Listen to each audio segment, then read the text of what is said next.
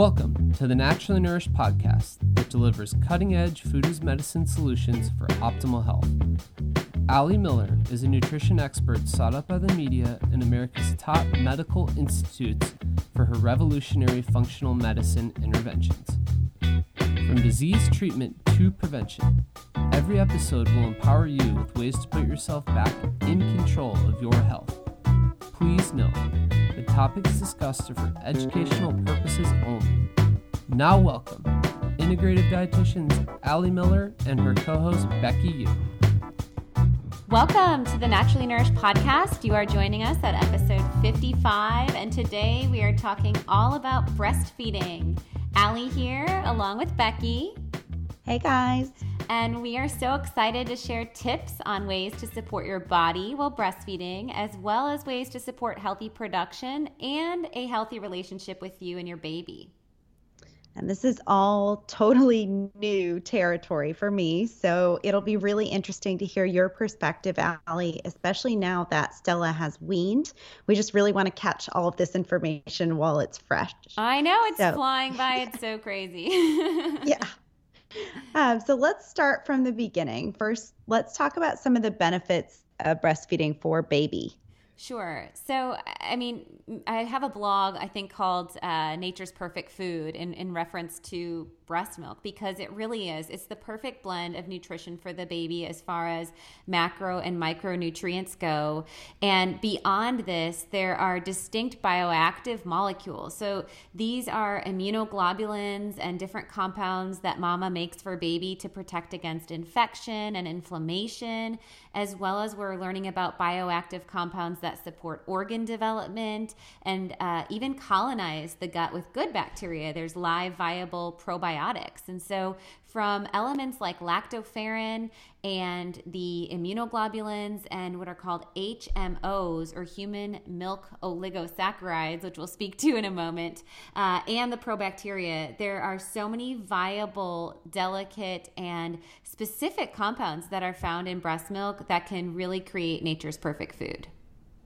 And we'll get into each of these as a separate nutritional focus. Um, but first, let's also touch just on benefits for mom. Yeah, well, definitely. I think the first one that people think of is the metabolic shift. You tend to burn an additional 500 to 800 calories a day while active breastfeeding. And so, this is the best way for sure to support losing that baby weight. So, that's a big plus one for mamas. And I think that's one of the big driving um, elements. But more importantly, it can really help with hormonal rebound, especially in those first three days and then even the first four to six weeks. There's a huge influence because prolactin, which is stimulated by the sucking by baby, uh, actually helps to balance out our estrogen progesterone. It also helps to play a big role with our uterus. Um, and so there's a connection with oxytocin, which is also made by the pituitary in the brain. And oxytocin uh, plays a big role with enlarging the uh, milk ducts. And so this is a big element of actually allowing the milk ejection or release from the nipple. And so this does have a feel good bliss reward, which can help to prevent postpartum depression. And oxytocin, again, is also just like prolactin, kind of stimulated by sucking, but oxytocin is more related to the, the release from the duct. Um, but oxytocin also has been shown to support shrinking the uterus. So the uterus really gets quite enlarged during that last trimester to inha- inhabit the, the baby, growing baby, of course. And um, the oxytocin plays a role in the contraction. Uh, this is why breastfeeding, or like if you're really late, 41, 42 weeks, and looking to stimulate uh, your labor, often what will be recommended is nipple stimulation. And that's that oxytocin connection because that can actually help to create contraction. But even postpartum, that contraction is what helps to bring your uterus back to size, which is going to help with reducing excessive bleeding after childbirth. Also, will help with the hormonal rebound and just make you feel balanced in your body again, feel a little bit tighter in that region where we tend to feel a lot of dynamic tissue distress. So there's the hormonal element of prolactin and oxytocin and how that influences the uterus, but then there's also a reset on our progesterone to estrogen relationships and our sexual hormone balance. And then it goes without being said that there's a huge connection with the bonding. Um, and, and this is the emotional, spiritual, which ties in, of course, the hormonal piece too. But we do see that there's a stronger innate connection or bond with breastfeeding mamas. So, starting that breastfeeding relationship is really important. Let's talk about that. Yep. So, you know, for me, I would encourage you guys to listen to my birth story, which I think is uh, we can put in the show notes the episode number, but it's my third trimester. And for those of you that aren't familiar, I had uh, planned a water birth and ended up having an emergency C section. not my plans, but not going to go into that today. Um, but even sent, even with that being said, uh, Stella was in a full breech and it was a planned emergency C section. So I did have a little bit of time. And one of my biggest recommendations as far as establishing healthy breastfeeding is ensuring that you have awareness and accessibility during your birth. And so when we're talking about even a C-section or, you know, a higher level medical intervention birth process, as much awareness as possible. So to do instead of, you know, general anesthesia to do regional. Um, and then I specifically requested that they used my non-dominant uh, arm for my IV so that I had my right arm free so that I could allow Stella that skin to skin contact and chest crawl, which was another request to have immediate chest to chest. So they actually did her APGAR testing, which is ch- testing for her viability, oxygenation, and all of those things um, while she was on my chest and she got to do her natural crawl, um, which is really a beautiful process and, and really helped me emotionally to cope with having that C-section to, to do as, as natural as I could of a process. And um, during that kind of crawling to find the, the milk source, if you will, uh, being able to have that access of my right arm was really helpful so that I, I felt like I could support her and touch her and, and be connected with her right away. Awesome. And then let's talk about more tips just for establishing latch at first, I guess. Yes, I know. You're like, these are turn what? Yep. Latch question mark? Um, yes.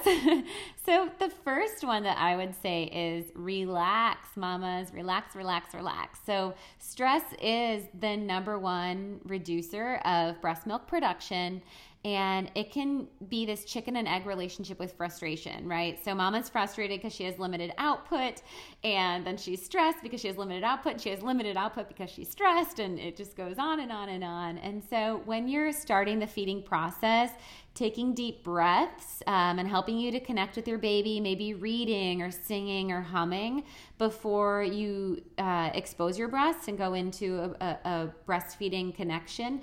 It will maybe take away a little bit of that anticipatory distress, especially if you've been having difficulty with the latch. Um, because I can, I can really, I know all of the processes as a new mama and um, how you're like, it's right there, just take it. Um, and of course, what you don't want to do is, is kind of wedge baby on. Baby finding the the source is going to be the best thing. And so allowing relaxation prior is going to help a little bit with that letdown. And you know the baby will also feel a little bit less overwhelmed because if baby's crying and you tense up and you're stressed, then you're going to start lactating and then you're squirting milk at the baby's face and the baby's freaking out. And it's, it's just total, again, vicious cycle. Um, and so relaxation is really key. And that will also help baby to have a more controlled swallow.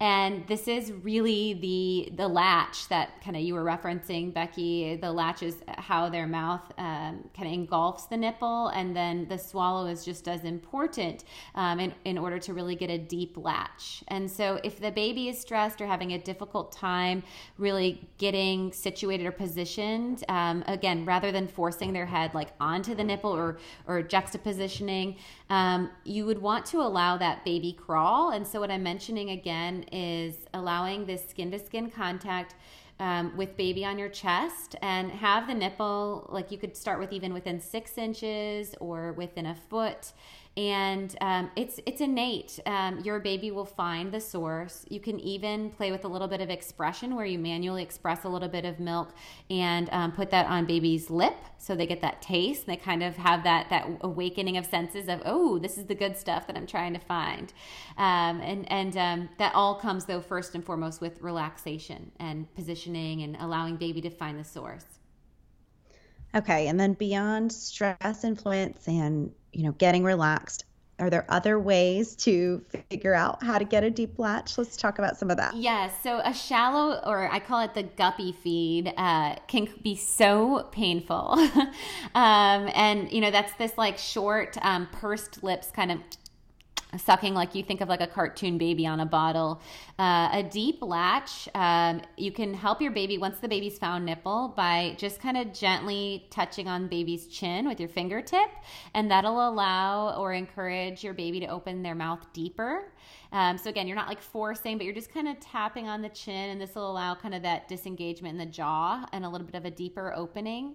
Um, you can also help to place your hand behind your nipple and um, or grasp your breast to provide more of like a mouthful for baby. So again, as baby's mouth is opening, um, kind of providing, especially if your nipples tend to be flatter. And this is why some people then eventually go to use of something like a nipple shield. But I would definitely recommend first trying just skin to skin because that can create some nipple confusion down the line. Um, but basically, trying to create a, little bit more of a mouthful, if you will, for your baby, and be mindful if you're engorged. So if your breasts are really dense and like really engorged with milk, then that's only going to allow a shallow latch because it's like your breasts feel like literally like a basketball of firmness, you know, and so there, you can't grab because it's so dense. And so uh, you may pump or manually express a little bit of milk or uh, try feeding after a hot shower, which will allow some of that density and uh, that engorgement to re- release and that'll help baby to get a deeper latch. But uh, it really is this beautiful thing. I would encourage for sure if you new mamas are listening and uh, and and pregnant women, uh, d- try to view a friend that's breastfeeding and and watch what that latch looks like or YouTube it.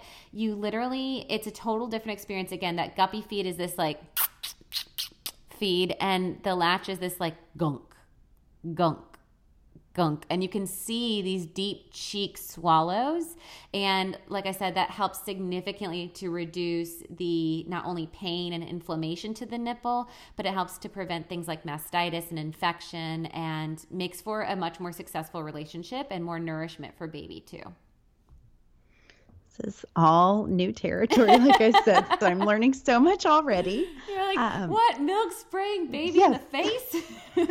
I guess it happens. I've got enough you know, friends with new babies that I've seen it, just haven't experienced it myself. Well, I think you uh, came over to my house like what, like day three? Day three, yeah. Yeah, we were. Out as soon as we could be, and uh, I remember uh, Byron, Becki's husband, now was like, "Oh, whoa, whoa!" So I was just like whipping it out.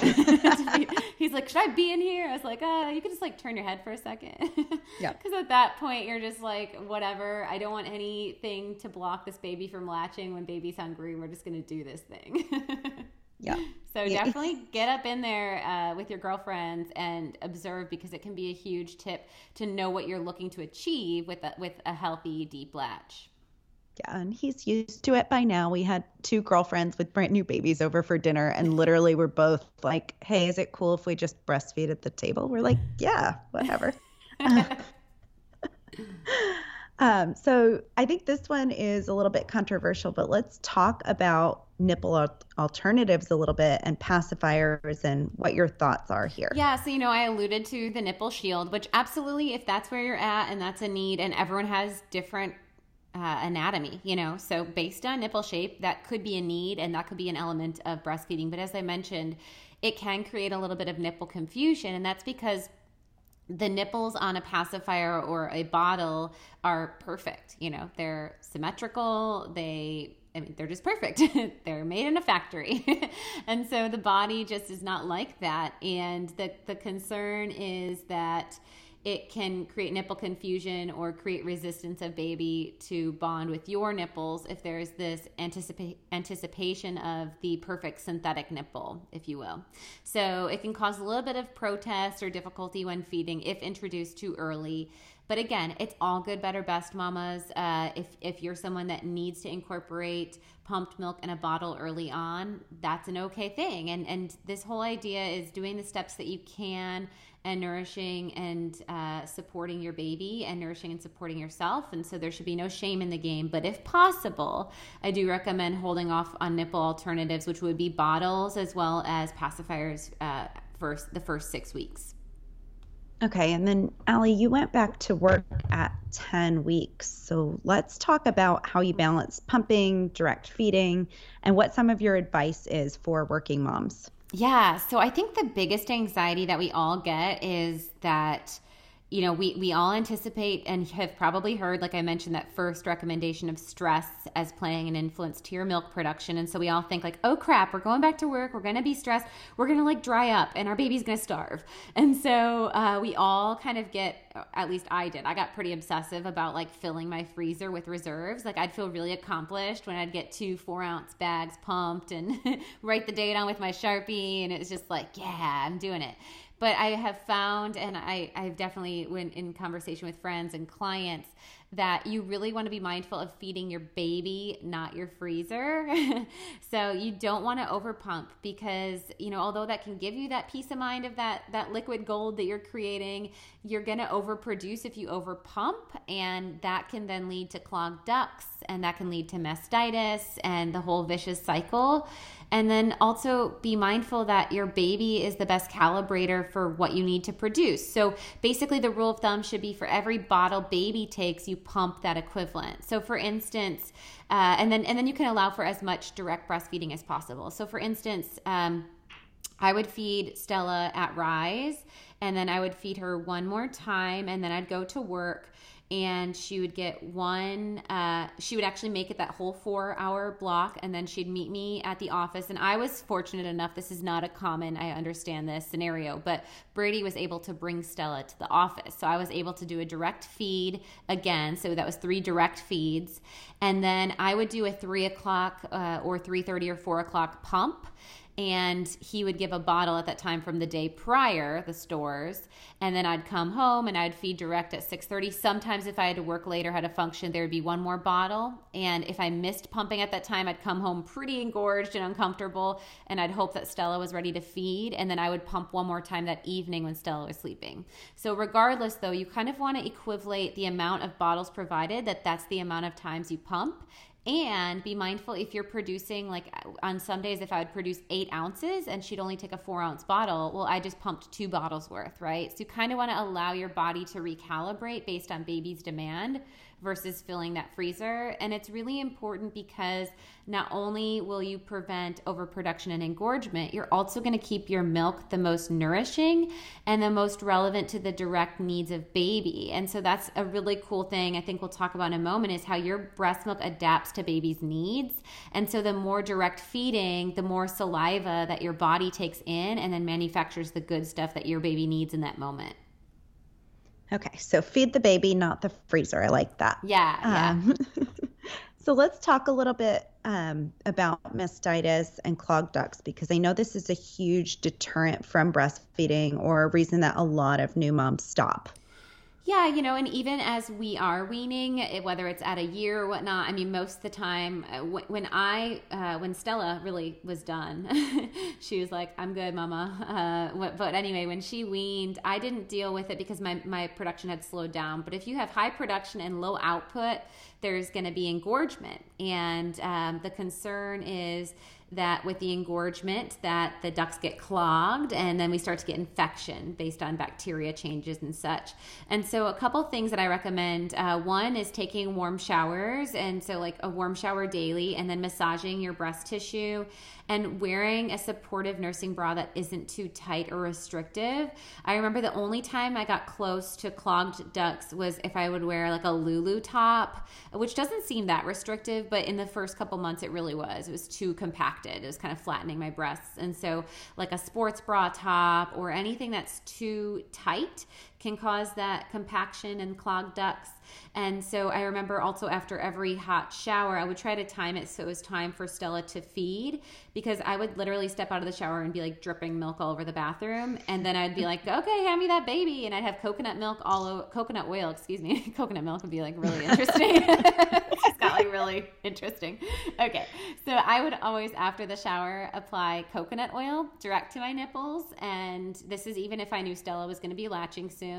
And so she was introduced to coconut oil, I think, at like day three, pretty much. Um, and so I would apply coconut oil because it has natural antiviral and antimicrobial and antibacterial properties. So it does help to both protect nipples from cracking as a, a fatty acid, but it also prevents the mastitis as the natural antifungal components. So it helps to prevent infection.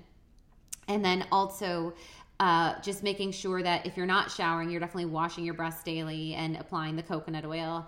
And if you're dealing with actually getting engorged, uh, there's a little solution that I'll make sure we add in the show notes, which is uh, one to two teaspoons of sea salt in six ounces of hot water. And you soak a washcloth and you just kind of lean over the sink, uh, you know, topless, and you lean over the sink and just squeeze the washcloth over your breast. And uh, it allows a change in pH, which helps with the cleansing property, of course, if there is any bacterial infection.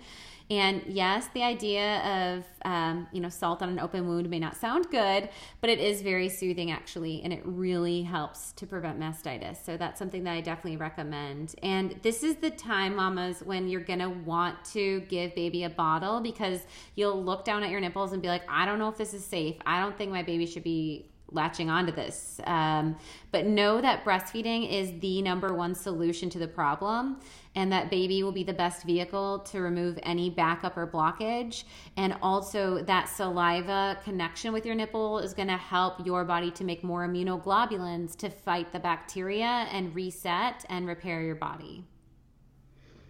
Okay, so I think that's very encouraging and also really cool. the body just respond like that. Um, so let's talk now about breast milk consumption.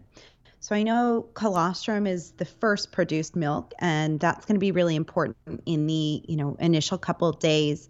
Um, so let's talk about colostrum and its makeup, and then let's also talk about how milk changes and what the composition is.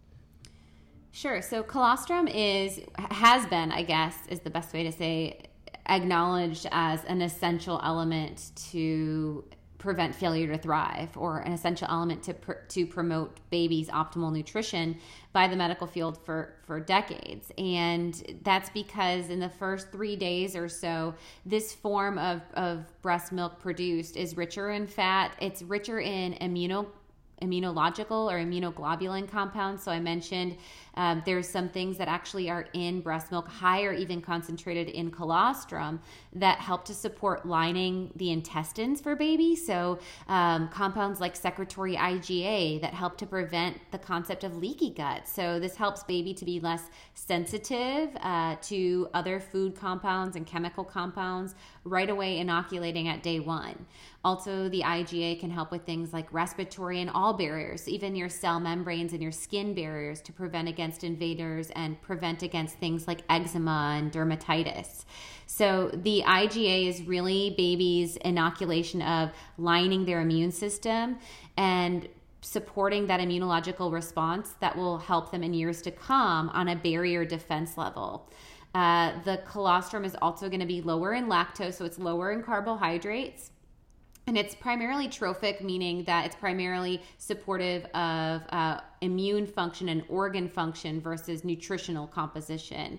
So it, it is, though, nutritionally going to be highest in fat and then these immunoglobulins. It also has things like epidermal growth factor, which helps with all of our. Um, epidermal tissue, right? So our tissue growth, which helps with um, grow, growth and development Um, it tends to be, this is kind of interesting too, uh, varied in levels of electrolytes. So sodium, chloride, and magnesium are higher, and then levels of potassium and calcium are lower in colostrum than in later milk. And this plays a big role with our tight junctions in our epithelial lining of our gut. So again, this whole concept of it's kind of these like chemical channel closings on the leaky gut. And that ratio really helps to support integrity of the GI tract or less inflammatory response, which prevents inflammation and a decline with baby. And then also down the line, this helps as the lactose concentration increases, the baby to be less sensitive and supports the lactase enzyme production, which also comes active in the breast milk. So the breast milk has lactase enzyme with the lactose sugars, and then baby's gut is more set up with that epithelial support or the, or the delicate tissue lining support to produce more of those brush border enzymes, which includes the lactase. Um, let's see, any other fun, nerdy stuff on colostrum? So, the composition in general of mature milk is going to be somewhere between 3 to 5% fat, about 8 to 9% protein, and, and 6 six to seven percent carb, which is lactose, and then has a little bit of mineral influence. However, even with that said, um, the protein con- concentration is going to be definitely higher in the colostrum than in mature milk because we're really setting up that viability and thrive. And then it starts to transition, like I said, about three to five days. And then from five days to two weeks postpartum, we call that kind of transitional milk. And then we go into the mature milk and by by four to six weeks postpartum we're at the fully mature milk. But even with this being said in these these uh, distribution percents uh, we actually have seen really interesting research that it, it does vary based on mama's diet a little bit, the carb, protein, and fat ratio of milk. But most babies are actually in some state of nut- nutritional ketosis um, from actually a little bit of a higher fat to carb relationship. And so I think that that's a really interesting thing to consider, um, especially when we were speaking to the uh, What the Health uh, podcast rebuttal to the uh, the What the Health uh, documentary and the need of protein in the diet, the need of fat in the diet, and that carbohydrates are not the primary fuel source necessarily. Yeah, it's pretty amazing and, you know, speaks so much to the need for brain development as well. Yeah, absolutely. Um, so let's get into talking a little bit more about the immune benefits. Um, so let's go back and can you explain what HMOs are and also what probiotics are present in breast, breast milk? Yeah. So, you know, we talked about those immunoglobulins and all the element of, of basically setting up baby to prevent leaky gut and uh, both with the channel locks of the electrolytes and that secretory IgA. But what works further is we're also inoculating baby with good bacteria and then the food to keep that good bacteria viable. And so HMOs, um, this stands for human milk oligosaccharides. And these are sugars, basically, or fermentable fibers, if you want to think of it that way. They're prebiotics that range in, in length and they, they differ in composition to any other mammal. And although they don't provide nutrition to the infant, they provide a huge quantitative element to the milk, and, and, and that plays a big role with working as a prebiotic to feed selectively the beneficial bacteria strains. So the HMOs work as a defense barrier for bad bacteria overgrow. They actually are recognized as, as the ability to bind pathogens and so they can actually bind bad bacteria if that tends to come into baby from their respiratory tract or from exposure from their mouth god knows what your baby's putting in their mouth all the time right when you're at different places um, and so the hmos actually can help the immune system by being like a decoy and um, working for receptors for pathogens and then binding these pathogens or bad bacteria strains to keep them away from the delicate intestinal surface of the baby. And then beyond that, in a beneficial round, they also can feed the good strains. And the primary strains we see is the Lactobacillus casei, rhamnosus, and Bifidobacterium. Awesome. And then let's talk about um, the UltraFlora baby supplement real quick. Yeah. I know you used that with Stella. So yeah, I I, I did. And, um, you know, one of my biggest concerns, and I mean, I, w- I had to mourn it for a day before just sucking it up and going forward um, with the C section was that I was going to lose that vaginal inoculation, you know, and knowing the work that I do with children and teens and adults that have inflammatory bowel disease and autoimmune disease and knowing the research that you know correlates to the gut microbiome. And the first exposure to supporting that biome is the baby being birthed birthed through the vaginal canal and then secondarily breastfeeding. And so i was praying and hoping that breastfeeding would be okay and and, and thank god it was because that that i think definitely set up stella for a successful immune system. But i also did do uh, vaginal inoculation and so I also talk about this in the natural C-section episode that we'll put in the show link show notes. So we did uh, where we used a non-sterilized piece of gauze and I inserted that vaginally, and then we used that to inoculate Stella by putting this on her mucous membranes, her in her mouth, in her nose, in her ears, in her eyes. Um, and we'll talk about the technique in that episode. But that was one way for me to kind of get ahead as far as doing what I could to mimic that loss of bacterial inoculation. And then the other, for an insurance policy, if you will, was to start her immediately on the UltraFlora Baby probiotic. And so this is a probiotic by Metagenics uh, that I really like as far as the strains that are included in it. And we started right away with the six drops, and at uh, six, no, at, at uh, excuse me, nine weeks, we bumped her up to 10 drops, and now she's still on that same formula at 16 months, but we're giving her 12 drops. Got it. And I'll link to that product as well in our show notes. Awesome. Um, but beyond just the immune benefits, I know there are other unique properties in breast milk that formula just cannot come close to. Um, let's talk about the research on endocannabinoids. Endocannabinoids, yes. So this is super interesting and um, it connects on a viral immune inflammatory as well as a survival mechanism. So, I guess first explaining what endocannabinoids are. Uh, cell membranes in our body are equipped with these cannabinoid receptors. And so they can be activated by varied nutritive substances. So, one we've talked about is anandamide, which is in uh, beef Okay. And so it has, and that's why often if you have like a big old ribeye, I'm like salivating about to say it, right? if you have like a big old ribeye, that anandamide binds to the cannabinoid receptors and it allows this kind of bliss factor, if you will. Okay.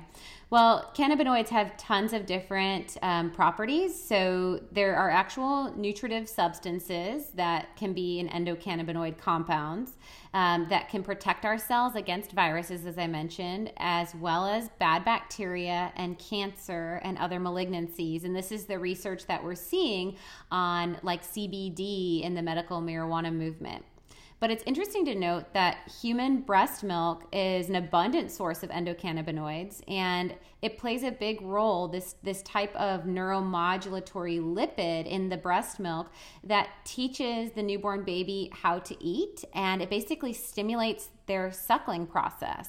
Um, and so, a couple of things it, it, both helps, like I said, on a viral and cellular influence, but it also helps them to maintain hunger and bliss factor. So, it gives them that feedback that this is the good stuff as far as breast milk is concerned, and that this stuff is going to make you feel good. And also that this stuff, in a way, it's kind of thinking of uh, the munchies and a newborn, but it teaches that baby that this is what they want and it triggers hunger response. And we've seen in failure to thrive research that this is a proposed mechanism of action that the endocannabinoids help to trigger hunger and that in turn promotes growth and development.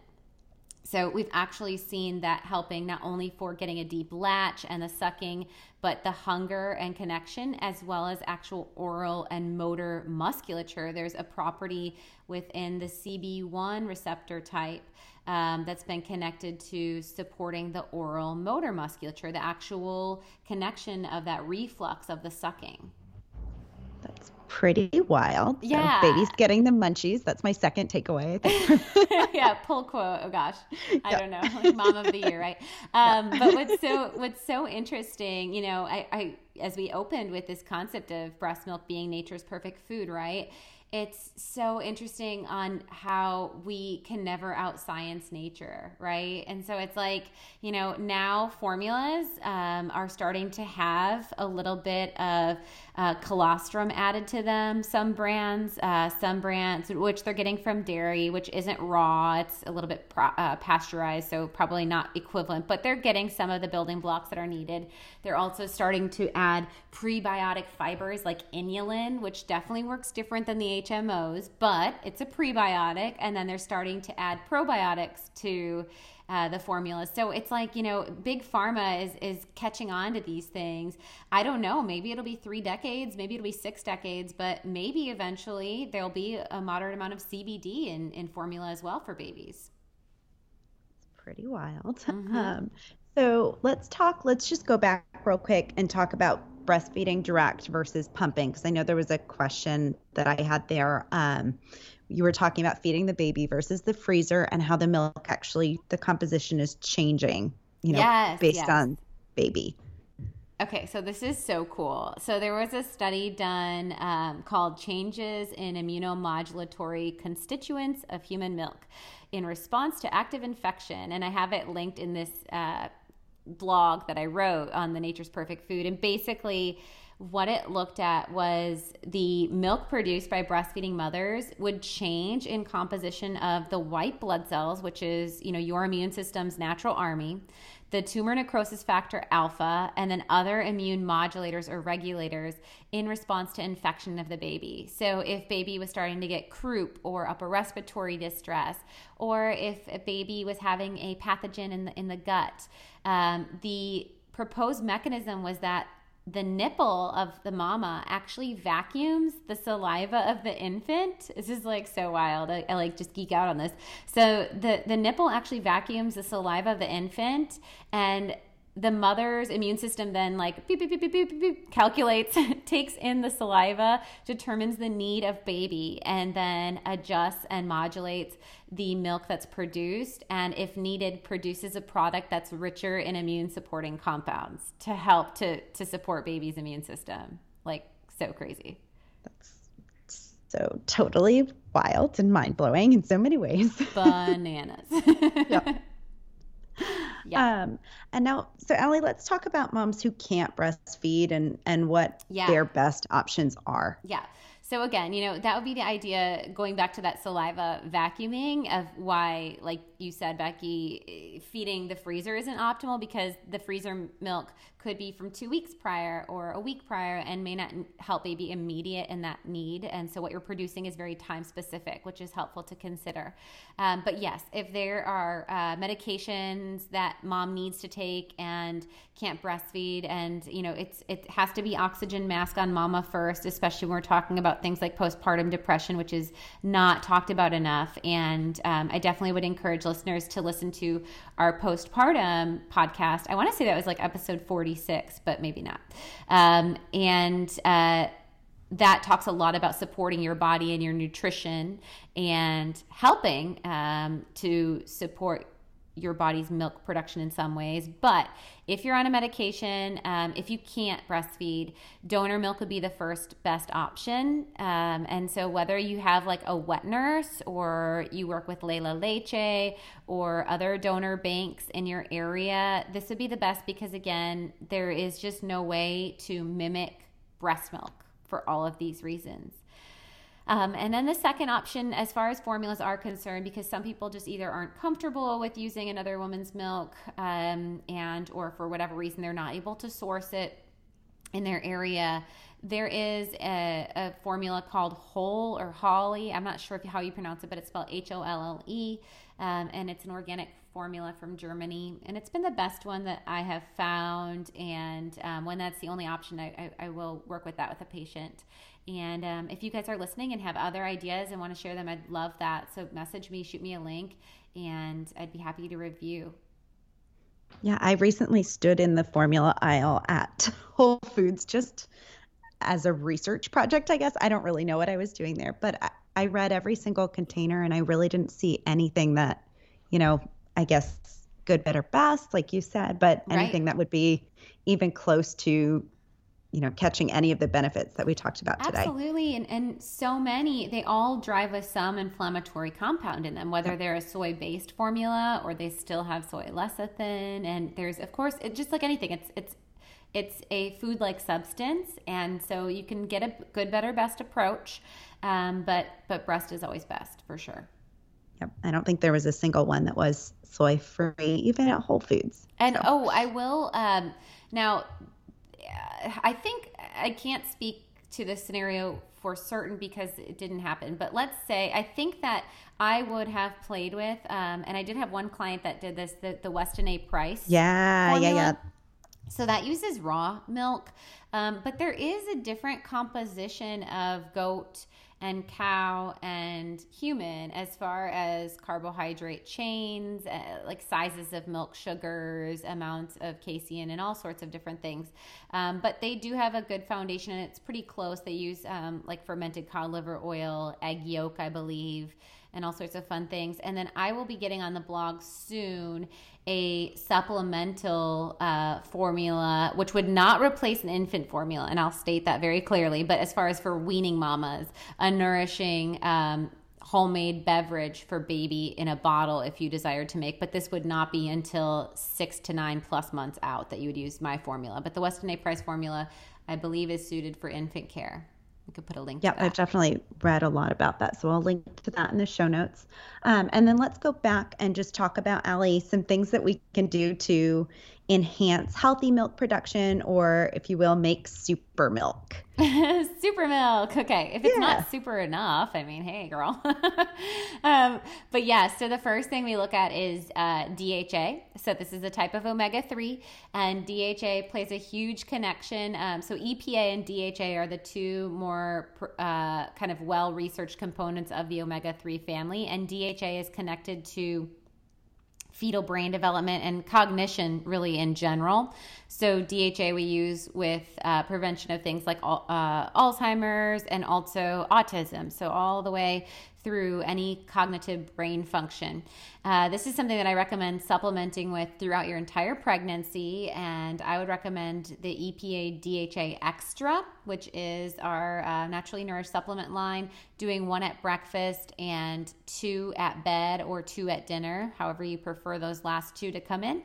and then just as you get closer to your birth, you especially if there is a c-section you'd want to be off of that for about five days just because it does have some blood thinning effect. Or you could also reduce down to just one a day for the last two weeks leading into your labor. That's what i recommend patients to do. And then once you're postpartum bumping that back up to the three a day. But that's going to pass through the milk to baby and make for sure some super milk for uh, cognition and brain development and then another thing to consider is a good quality multivitamin. And so you could stay on your prenatal. My favorite prenatal out there is the Thorne prenatal, which is three a day. And that does have pretty high iron. It's at 65 milligrams of iron a day. And so if postpartum you're dealing with constipation and you didn't have a lot of uh, bleed out and you've seen your hematocrit and hemoglobin, your, your, uh, you're not anemic, you know, your hemoglobin hematocrit are regular, then you could transition, and I'd recommend to transition to our multi defense with iron. The multi defense is a antioxidant rich, uh, free radical scavenging multivitamin with all methylated forms of B vitamins. So it has the methylcobalamin, the methylfolate, all of the bioavailable forms of your vitamins and minerals, and helps the um, prevention of any influence from like a, a reduction of methylation or those genetic influencers, as well as gives us mineral density. So that's a really great foundation, and it helps the production of a more mineral rich milk. And then I also recommend a probiotic. So you could start with the Naturally Nourished Baseline Restore Probiotic. And if you're having any GI distress, I, for the first six months postpartum, because my C section, which you can hear about in that episode, was quite gnarly, uh, I was taking one of the Rebuild Spectrum probiotics and then one of the Targeted Strength probiotics every night for the first, I think it was six months. And then I still um, take those in rotation. So if you're dealing with constipation or distension and bloating, uh, definitely want to bump up your repertoire of probiotics. And, and you could definitely incorporate probiotic rich foods too. Awesome. And I'll link to all those products in our show notes as well. Um, and then let's lastly talk here about hind milk. Yes. So hind milk is, you know, what what what is behind the milk? No, uh, one plus two equals three. Um, so hind milk is that which is the the kind of deepest back within the breast, and it's a kind of wives' tale, or I think poor advice. And, and my mom was a labor and delivery nurse, and she would question me when I was breastfeeding, like, "Oh, well, don't you want to rotate? You don't want to get compacted on that side. You should time and do ten minutes on each breast." And I was on this school because of hind milk of I'll let Stella empty my breast and when she when it's empty it's empty and I'm going to let her keep going at the right side if she's on the right side because a she has a latch and in the first I think 6 weeks it was painful every time she latched. So it was like she's on I'm just letting her lock and load. But it was also because hind milk is more energy dense it has higher lipid content. That's also an element that would drive baby deeper into using more ketones or, or brain fuel versus glucose or blood sugar, um, which is going to reduce their insulin demand as well in their body. So, uh, hind milk tends to be higher in fat. It also, um, with it being higher in fat, helps to promote satiety and higher energy density, so more growth and development, better long sleeping cycles, um, and it has been shown to, um, in research, support growth of premature premature infants. Excuse me. And so often that's that misnomer is is the the rotating to prevent mastitis. You got to let baby empty breast and then if you're getting really compacted on the other side, you can manually express a little bit. I wouldn't recommend full on pumping, otherwise, you're going to keep again overproducing. So, what I did is I would wear a hair tie on my wrist and um, because for the first like two weeks brady and i kept a spiral where we literally like i feel like we were like a beautiful mind. Like we could like tape the things on the walls like with like our bloodshot eyes and no sleep where it was like 917 right circle you know? And then like 922 we would do the start and the end time of the feeds and the the side of the you know which breast she was on and then we were also tracking bowel movements and urination and all the things and then eventually I just got to the point where I did the hair tie thing, where basically if she was feeding on the right, I would put the hair tie on my left. So I knew next time she was ready to feed, I would start her on the left and then I'd switch to the right. And so that worked really well for me. You know, you can kind of feel your breast, but sometimes one is more prone to being uh, engorged than the other. So you do want to rotate, but you don't want to rotate by the time. Let your baby tell you when they're done and let your baby empty your breast for the most nourishing milk. And I like that hair tie trick because I'm sure new mamas are really sleep deprived and it's like, yeah. what the heck? Yeah, I definitely I had I had like a couple like moments where I'd be like, "Oh no, my hair is so annoying. I need to pull it back." But like, I don't think I can take this off my wrist. I'll have to just like figure out how to like braid and tie the end of my hair. so yeah, oh it was essential. All right. So finally, here, let's talk about um, some food as medicine tips for breastfeeding. So I know we cover a lot of this in the postpartum episode, and that's episode 46 that we've been referencing. Um, but let's just quick knock out a couple of food as medicine tips. Yes. Okay. So hydration is key. You know, you have to always keep a water bottle by you. I recommend if you're not drinking well, keep a water bottle with a straw. A lot of you, if you did a hospital birth, get those big, like liter plus, you know, with the logo. Uh, cooler water bottles. Eventually, please trade to stainless steel or glass, but for the beginning, a straw can really help, you know, when you're just not feeling like moving around as much get that water in because the water is essential for creating milk. You know, it's a liquid, right? So, optimal hydration is the first thing. And then beyond that, protein and fat are essential to make nourishing milk and to help to keep you in rebound from the stress, the physiological stress of the birth process. So, really looking at dense bites of foods, um, incorporating my grass fed whey into smoothies and shakes will really help to keep your protein above that 80 grams a day, which is a, what I want you getting during your pregnancy, but also postpartum. And then, um, the fats like nut balls, grabbing nuts and seeds, homemade bars that you can send recipes for your friends to make from our cookbook or blog. All these will help as far as like those dense, quick grab and go items. And then we've got some blog recipes that could be helpful too. So, like water infusions For I'll link sure. to. Yeah, that'd be great. Um, and then bone broth as well would be really helpful. Absolutely. Bone broth would be awesome because it's going to help with electrolyte stability. It'll help you relax. It helps to restore and repair your gut, and it gives you collagen and gelatin. So it helps to tighten up all that connective tissue, mamas, and help with your hair, nails, and all that kind of regrowth. So that's a great one that I'd say daily. I, I, I was sucking down two pints a day of bone broth for the first week uh, postpartum.